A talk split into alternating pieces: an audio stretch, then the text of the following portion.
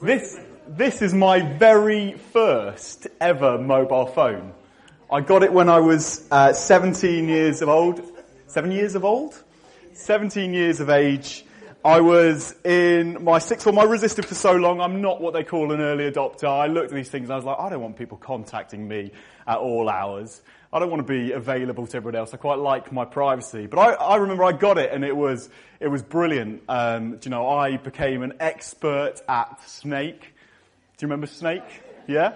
It was, it was brilliant. And, and I, I used to text my girlfriend for only 10p a text. Do you remember that? During, during lessons. It was, occasionally I used it for, occasionally I used it for actual phone calls. Sometimes I'd take a picture and it looked, do you remember that you take a picture of things for like posterity and it looked like the image had been covered in mayonnaise or something like that, but you could kind of work out what was in it as well. It was great, but I loved it actually, and I was sure it would be with me forever. That is to say until this bad boy arrived on the market. Does anybody remember this? This was marketed as the invincible phone. You could throw it on the floor, it would bounce, you could throw water on it, I mean, you could chuck it at your mate if he was being annoying. And I was like, do you know what? I've got aspirations to be extreme. This is the, this is the phone for me. So this one, sadly, was gone. And I got a new phone, and it was great, and it was going to be with me forever. That was until, that was until a new offer came out. It was a better offer, better contact, and it was the QWERTY keyboard. Does anybody remember the QWERTY keyboard? It was called a QWERTY keyboard because it spelt QWERTY across the top of the keyboard and it had all the letters, not just numbers. You didn't have to scroll through to get your text. You could just type your text straight away and it had email on it.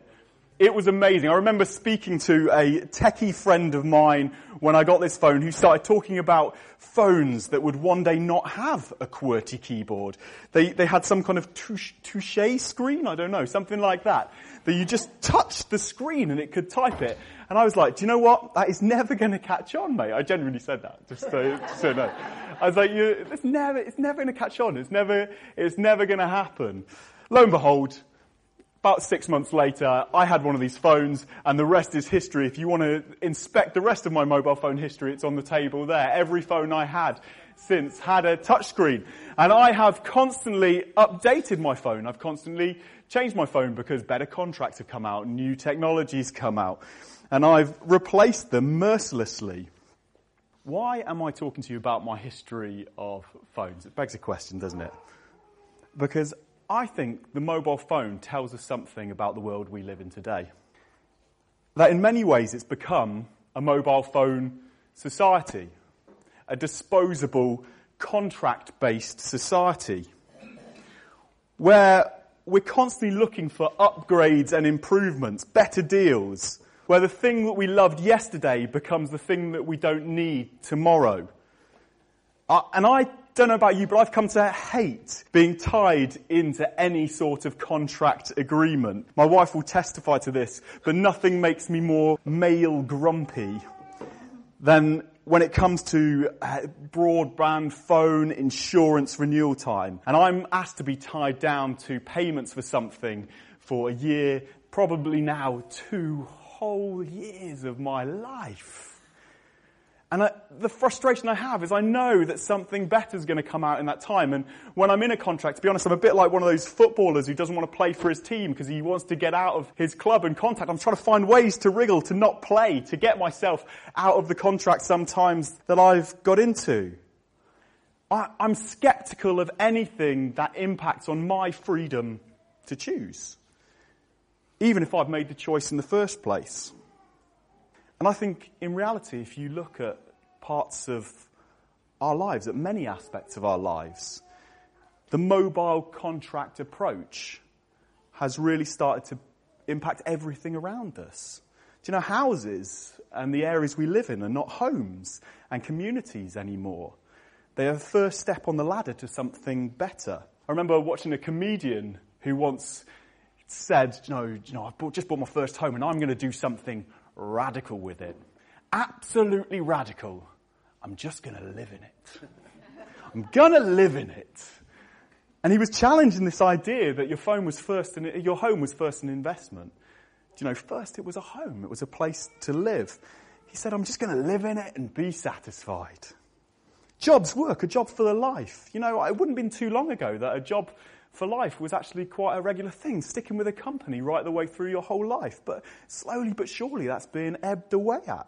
It's more and more a thing of the past. And in Christianity, I've seen it when it comes to church.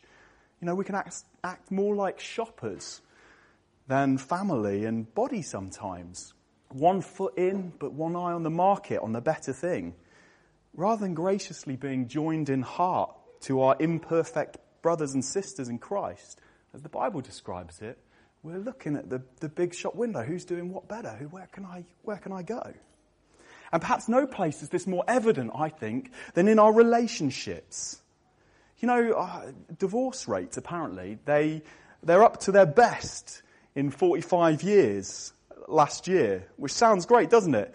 From the Office of National Statistics. They say they now last on average marriages 12.5 years in our country. That's a reasonable contract life, isn't it? But even this up that that's gone, most analysts say is because more and people, more and people are just choosing simply not to get married at all. So it doesn't show the relationship stability rate at all. They're just steering clear of this contract offer altogether, as it's seen as just taking too much freedom away from people. It's just a contract that ties you in too long. Makes it difficult to find the next better thing when it comes along. You know, there's a place for contracts in our lives. I'm not anti capitalist, actually. You know, I think it's brought some brilliant things to my life. But if our lives become governed by this approach, by this contract approach, then we're really in danger of something as Christians. We're in danger of missing God's heart and who He is and the magnificent way He works in Jesus. That He is not and has never been a God of the mobile phone contract. And we miss something about he want, how He wants us to live our lives as Christians in a way that displays his wonderful gospel commitment to one another. And there are loads of places in the Bible we see this wonderfully, unbreakably committed heart of God and Jesus to us. But I want to say to you, no more does it come across than in the brief passage we're going to read today as we kickstart part three of our journey through the Gospel of Mark in this new year. I wonder, would you turn to Mark chapter 10, 1 to 12. This in the final section, we're going to be going from 10 to 16. And we're going to be looking at Jesus' road to the greatest act that God ever did the cross. And it says this And he left there, and he went to the region of Judea and beyond the Jordan, and crowds gathered to him again. And again, as was his custom, he taught them. And Pharisees came up, and in order to test him, asked, is it lawful for a man to divorce his wife? And he answered them, What did Moses command you? And they said, Moses allowed a man to write a certificate of divorce and to send her away. And Jesus said to them, Because of your hardness of heart, he wrote you this command. But from the beginning of creation, God made them male and female. Therefore, a man shall leave his father and mother and hold fast to his wife, and the two shall become one flesh. So they're no longer two, but one flesh. What therefore God has joined together, let no man separate. And later, in the house, his disciples asked him again about this matter, and he said to them, Whoever divorces his wife and marries another commits adultery against her. And if she divorces her husband and marries another, she commits adultery. I wonder, have you ever been asked a really high stakes question? A question where there is a huge amount riding on it? I think about some of the high stakes questions I've been asked. Usually they're in places like job interviews or exams where my income, my hopes, my career are all dependent on how I answer it. Which path do I choose? It can be terrifying, can't it, to be asked a high stakes question. But I want to say nothing I have ever experienced come close to how high stakes the question at the start of this passage in verse 2 is it lawful for a man to divorce his wife? is. You see, it looks a bit like uh, a simple, harmless dinner time conversation in many ways. My kids are very advanced. But it was not, it was not simple or harmless at all because of the verse that comes before it, which is this. And he left there and went to the region of Judea and beyond the Jordan. And the crowds gathered him, him again. And again, as was his custom, he taught them. You know, this verse kickstarts the whole final section of Mark that we're going to be studying together over the coming weeks. Because until this point, all of Jesus' ministry has been up in this northern place, Galilee, around here. We've stepped into the, the Decapolis for parts of it, if you remember. We've gone up to Tyre in the north. That's the furthest he's been up there. Uh, but now he started his final journey down to Jerusalem, down in the south. He's coming out of his home territories, working around, and Mark groups all of what he did there together in this final section of Mark. He's on his way to Jerusalem. He's on his way to the capital. He's on his way to the seat of David's throne, the place where all of God's purposes in the earth up until this point have really been centered. He's on his place to the temple. He's on his place to the core leadership that are running the time. He's on his place to the heart. This troublemaker, this guy who'd stirred up so much, his popular ministry. And what we see in this verse is en route, he has gone to the other side of the Jordan into this place called Pereira. Perea. Perea. I'll do.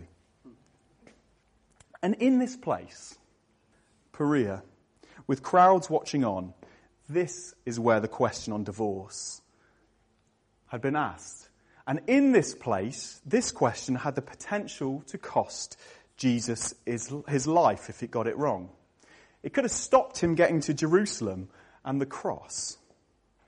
Because this question was in fact a final attempt by Jesus' critics and enemies to stop him in his tracks before he got to Jerusalem. The region, as I've said, across the Jordan, Perea, was governed by Herod Antipater, son of Herod the Great, and he governed it on behalf of Rome. And Herod Antipater had recently had John the Baptist beheaded in Mark chapter 6. Why? Because he had publicly criticized him for divorcing his own wife and stealing his brother's wife.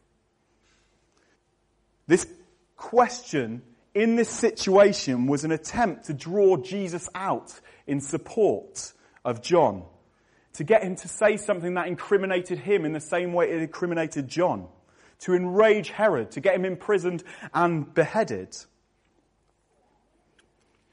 So Jesus' life, fulfillment of his ministry, reputation literally hangs in the balance in his response to this question. I don't know about you, but if I'd been in this situation, I'd have been like to the disciples, come on, boys. Come on. River's just over there. Let's swim in. Let's dive in. Let's leg it.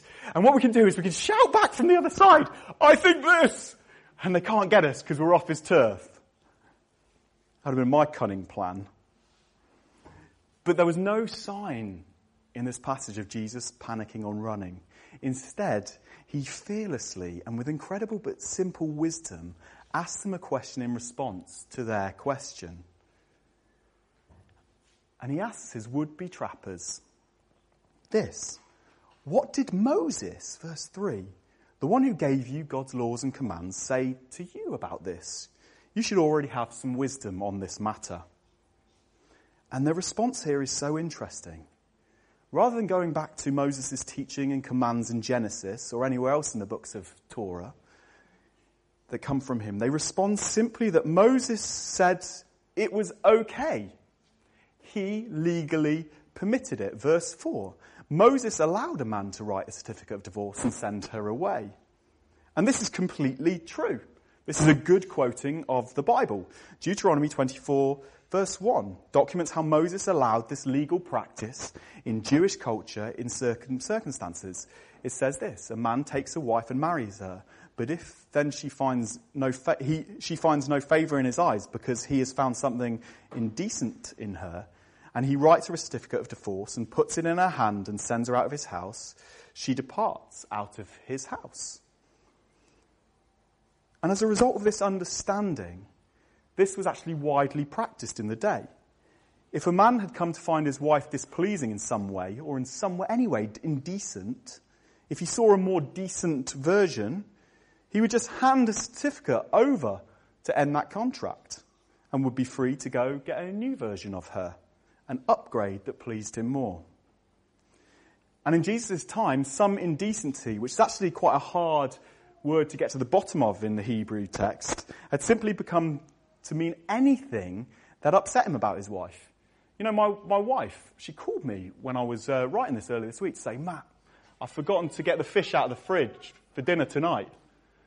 Do you know, oh, man, that was a bit indecent of her.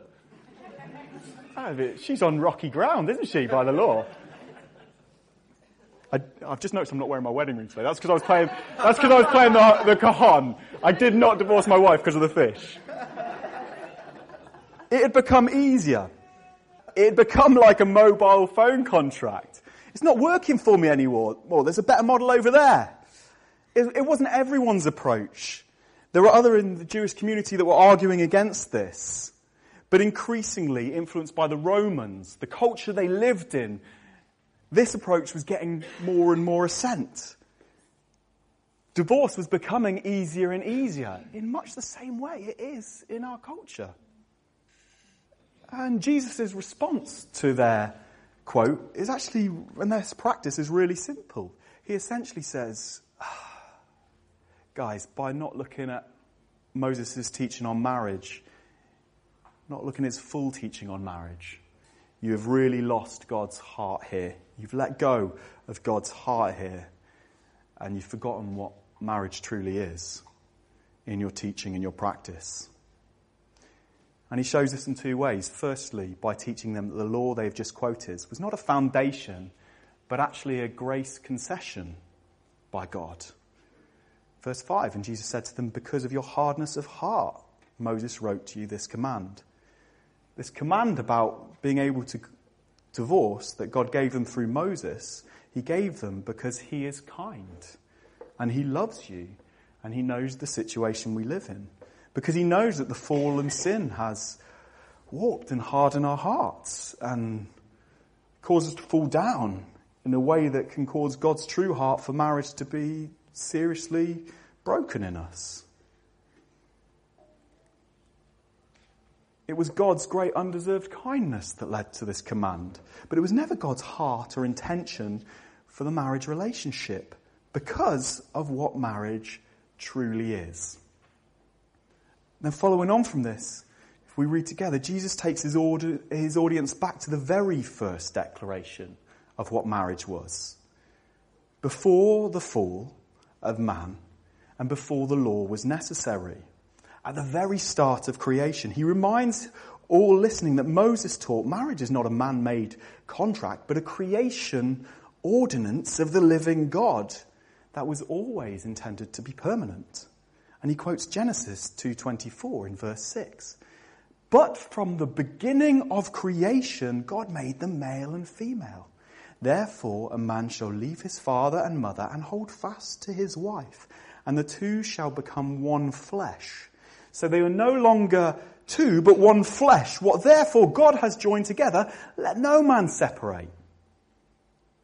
For God, marriage was never a primarily a legal thing a man made contract between two separate parties that could be ended by a piece of paper, that was never his intention in his heart.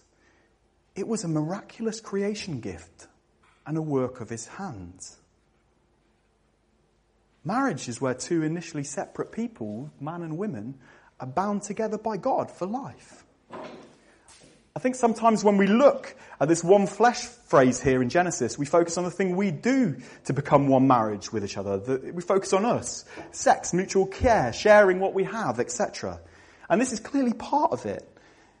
But here, Jesus is reminding us that, that making two into one is not something we primarily do, it's something God does in marriage. Verse 9 God joins them together. Marriage is a gift of His making, a creative work of His hands. It's where the great potter takes two separate lumps of clay and he molds them together. He entwines them, he mixes them, he puts them, he builds them, he shapes them until, watch this, this is canny, they become something totally new for a new purpose.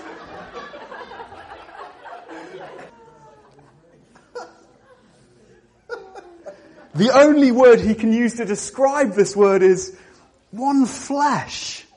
Two formally separate identities, plans and purposes, directions and callings. He binds them so tightly together for a new, exciting, beautiful joint kingdom purposes in Him that should be sought out and lived out together from that day of binding and entwining onwards. The, the Pharisees' question and quote had missed this completely because they're legal and contractual, because of their mobile phone view of life, because of the influence of the Roman world around them. Contract was part of marriage, legal grace part of it, but at its heart, marriage was a remarkable, mysterious, and most beautiful work of our great Creator. And the implication of this is so simple in response to the Pharisees' question. Jesus is saying, look, your starting point is wrong. Look closer at what Moses taught us. When God designed marriage, he designed something that was intended to be totally committed, totally secure, and totally permanent. Where one party would unwaveringly cherish and love the other as they loved and looked after their own body. Divorce was never part of his heart or purpose. Do you know, in reality, if this is what marriage is, then divorce is this. I was meant to hold that in so there was no health and safety implications of what I just did. My wife warned me about that. Again, I've already discussed how I should listen to her. It's a messy, painful smashing of a beautiful work of his hands. It's not handing back a contract. For God, divorce, re-separating people, was like taking your own arm and chopping it off. The Hebrew root word translated divorce is karath. It means to hew or cut off, lopping off a branch from a tree. Divorce, some scholars described, was like chopping off your own legs. It was a totally undesirable thing for God. And so the truth is he hates it. Malachi 2:16 uses this strong language. It says, "I hate divorce because it's horrible and painful and damaging to his creation." Know, marriage was never intended to have a 12.5 year average success rate. It was intended to be a commitment where each party gave up all their former rights to pursue life together serving one another for a lifetime.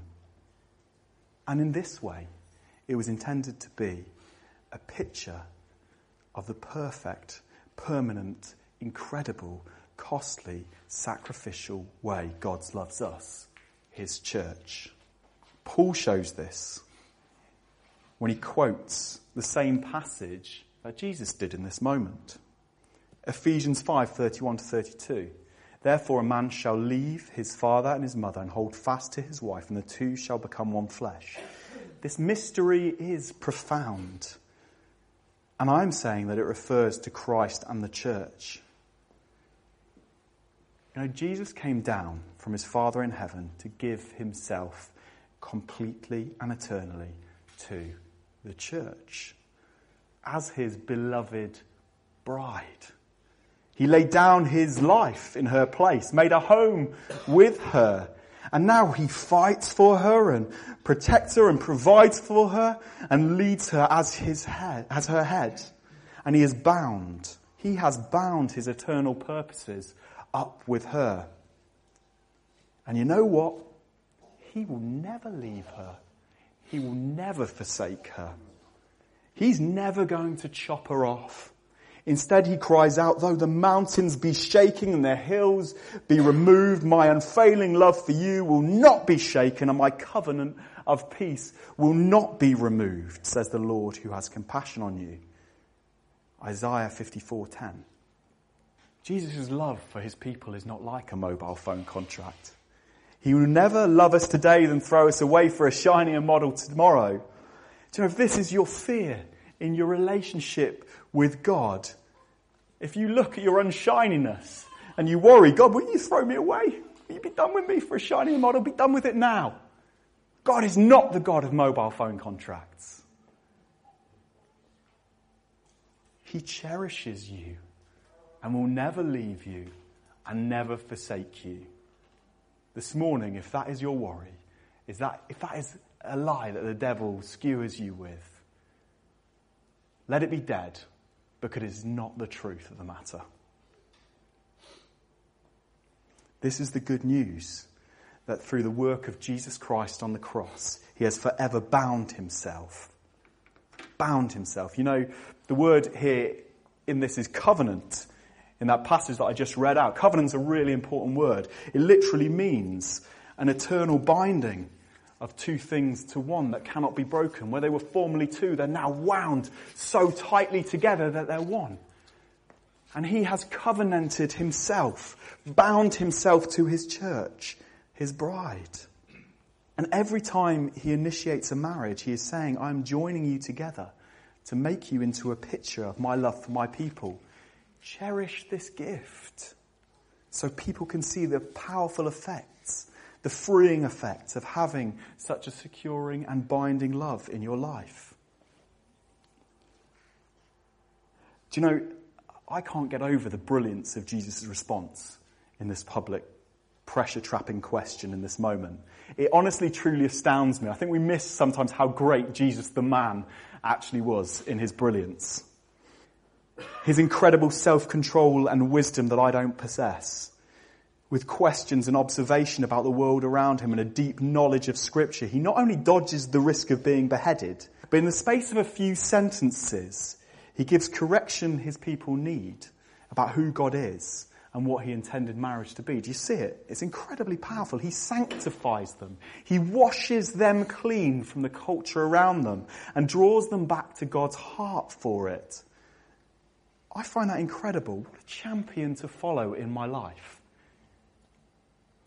But in private, at the end here, to his disciples, when some of that pressure's off, this passage for me gets much harder all of a sudden.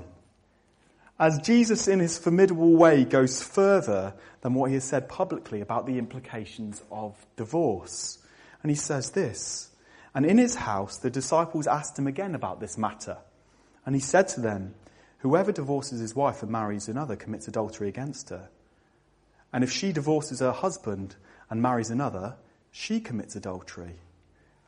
Wow, what a verse to contend with if you're really coming under the authority of Scripture. What a verse to contend with, but we must contend with it. It's there, it's written. Here, Jesus says that there is a simple equation. Because marriage is the joining of flesh, any divorce followed by a relationship equals adultery is this one place where there can be no redemption in God?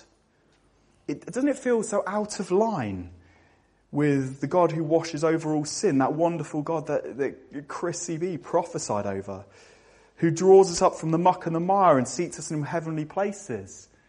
But it, is, it says something that is painful and jarring for us. And as such, this verse has and can be used to heap coals on people who have gone through divorces. Uh, often they're the people who know all too well that divorce is the most painful and tearing apart thing that they have, and their family have ever had to walk through. Do you know, I personally and in my life know a number of people very well who've been through divorces. And all have reflected what a horribly painful time that was and what it was for them and their family and how they wish their behaviours had been different. Uh, even though the event that sticks in my mind was over 30 years ago. They know it's a tearing and painful thing that they've been a part of. And I know Christians uh, who have faithfully tried to build their lives following this have often felt guilt and shame and fear at times that they have moved outside of God's grace and mercy. Because, in part, they truly value these words and are contending with these words and they see God's heart for marriage.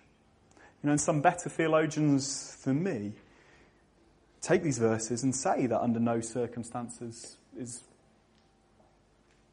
divorce ever permitted. Listen, Mark's whole purpose here is clearly to jar us. It is. Mark loves in his book, if you'll notice, to leave you stinging with the implications of what he has said, to wake us up, cause us to reflect on our actions and belief and how far culture has overtaken the Bible. He wants to affect us. Just as Jesus wanted to wake the Pharisees up to the truth of what marriage is and the fact that divorce is absolutely condemned and should never be the first port of call. You know, never in the Bible is divorce promoted. Never should it be taken lightly. And the first place we should go should always be to redeem and reconcile and fight tooth and nail for marriages because of what it is, whether we're married or not. Actually, I'm always struck by the fact that the person with the greatest uh, passion and understanding of marriage was Paul. Some suggest, as me and Barry were talking about earlier, that he was married, but there's not a great deal of evidence for that. He's probably single and just going about. And he had such an insight into the preciousness of the gift of marriage. But despite this jarring, to come back to my point, I believe that firmly the only way you can say that God shows no mercy and grace and forgiveness in certain divorce circumstances. Is if you take these verses written in Mark out of the context of the conversation we've just read and out of the wider context of the Bible. And I just want to explain that because it's so important, just quickly. Firstly, as we've already discussed in verses 4 and 5, we've seen that this whole discussion has come in part because the Pharisees have misinterpreted God's grace.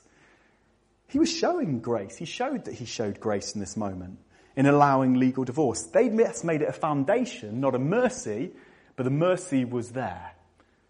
They said Moses allowed a man to write a certificate of divorce and to send her away. And Jesus said to them, because of your hardness of heart, he wrote you this commandment. Jesus acknowledged it's there and he acknowledges it's a mercy because of the broken state of man in certain circumstances. Make sense? With me? Other verses elaborate on this idea of mercy commandments. Matthew documents this very same encounter more fully with the Pharisees and shows that one of the clearest places where God allows this mercy in divorce is where there has been sexual unfaithfulness in the relationship. Matthew 19 verse 9 says, And I say to you, wherever, whoever divorces his wife except for sexual, sexual immorality and marries commits adultery. Do you see? There's a, there's a mercy in there. There's a mercy. It doesn't change God's heart. It doesn't change what divorce is, but there's a mercy from God. Paul later writes in 1 Corinthians 7 12 to 16 there is grace and mercy in six situations where one's married to an unbelieving partner and that partner separates and deserts on the grounds of unbelief. There's a mercy. And Exodus 21 10 to 11 talks historically about mercy in divorce situations of severe abuse and control, actually. The New Living Translation is really helpful with this. If a man who has married a slave wife takes another wife for himself, he mo- must not neglect the rights of the first wife to food, clothing, and sexual intimacy. If he fails in any of these obligations, she may leave as a free woman without making a payment. He gives mercy there. He gives mercy. He's the God of absolute commitment, and He's the God of mercy. Where does this leave us today? Where does this leave us? It leaves us here. Our God is and never will be the God of the mobile phone contract. He never will be. He's the God who faithfully binds himself to you for eternity. First and foremost, He wants you to know this without any doubt in your heart. But He also wants us to live out this kind of faithfulness in our relationships. He wants His faithfulness and binding to be the foundation and model on which we build our lives. Not disposable contracts, but the faithfulness that the Lord has shown to us. No place is this clearer than in how He created marriage where he binds two people together to love and serve each other in the same way he has bound himself to the church, his bride. When it comes to marriage, he desperately and never wants us just to fall in line with the culture and the pressures of the culture around us, where marriage is increasingly seen as unnecessary, outdated, just a legal commitment that makes recontracting a little bit harder he wants us to cherish this gift, whether we're married or not. Love and fight for it fiercely in a way that never gives up on it and understands it is a great creation gift of His. Like He never gives up on His bride despite how ugly she gets at times. Seek first, but seeks first to always restore and understands that marriage is a work of His hands. But we must also know that He's the God of mercy and grace. And where marriages have sadly broken through unfaithfulness, abuse, unbelieving desertion, and the couple has not been able to reconcile despite counsel and effort, He invites us to stand in His mercy and grace for that couple in this fallen world and show the love that He displays us. as He pours out mercy and forgiveness and love on us, His children, in an unfailing way. Do you know what? I, it is the, the greatest news. There's, I know there's a lot in what I've brought you this morning. I, here's some things I would love for you to capture in your heart. I'm just going to pray about. The magnificence of the person of Jesus Christ honestly, in this moment, he was magnificent. If we understand that story, we understand how he magnificently responded to that question, and we understand again that he's worthy of our praise. The second most phenomenal thing here is that God has bound himself to, to this imperfect group. God has, the Holy God, has bound himself to us in unfailing ways. Where his mercy far outweighs and grace far outweighs, far outweighs what we deserve daily. And he'll never leave you and forsake you. But then there's something to pray about as well. This world, it's got marriage all wrong. It's lost it. Actually, God's given us a, a beacon here to shine forth with, to display his gospel love with and truth. I want to pray that God would just help us grasp that again and carry that beacon forward. Is that all right? Living God. Jesus, I firstly want to thank you for who you are. You astound me, Lord God. You amaze me. You captivate me. Lord, help us be more like you in that wisdom that you displayed on earth in that moment.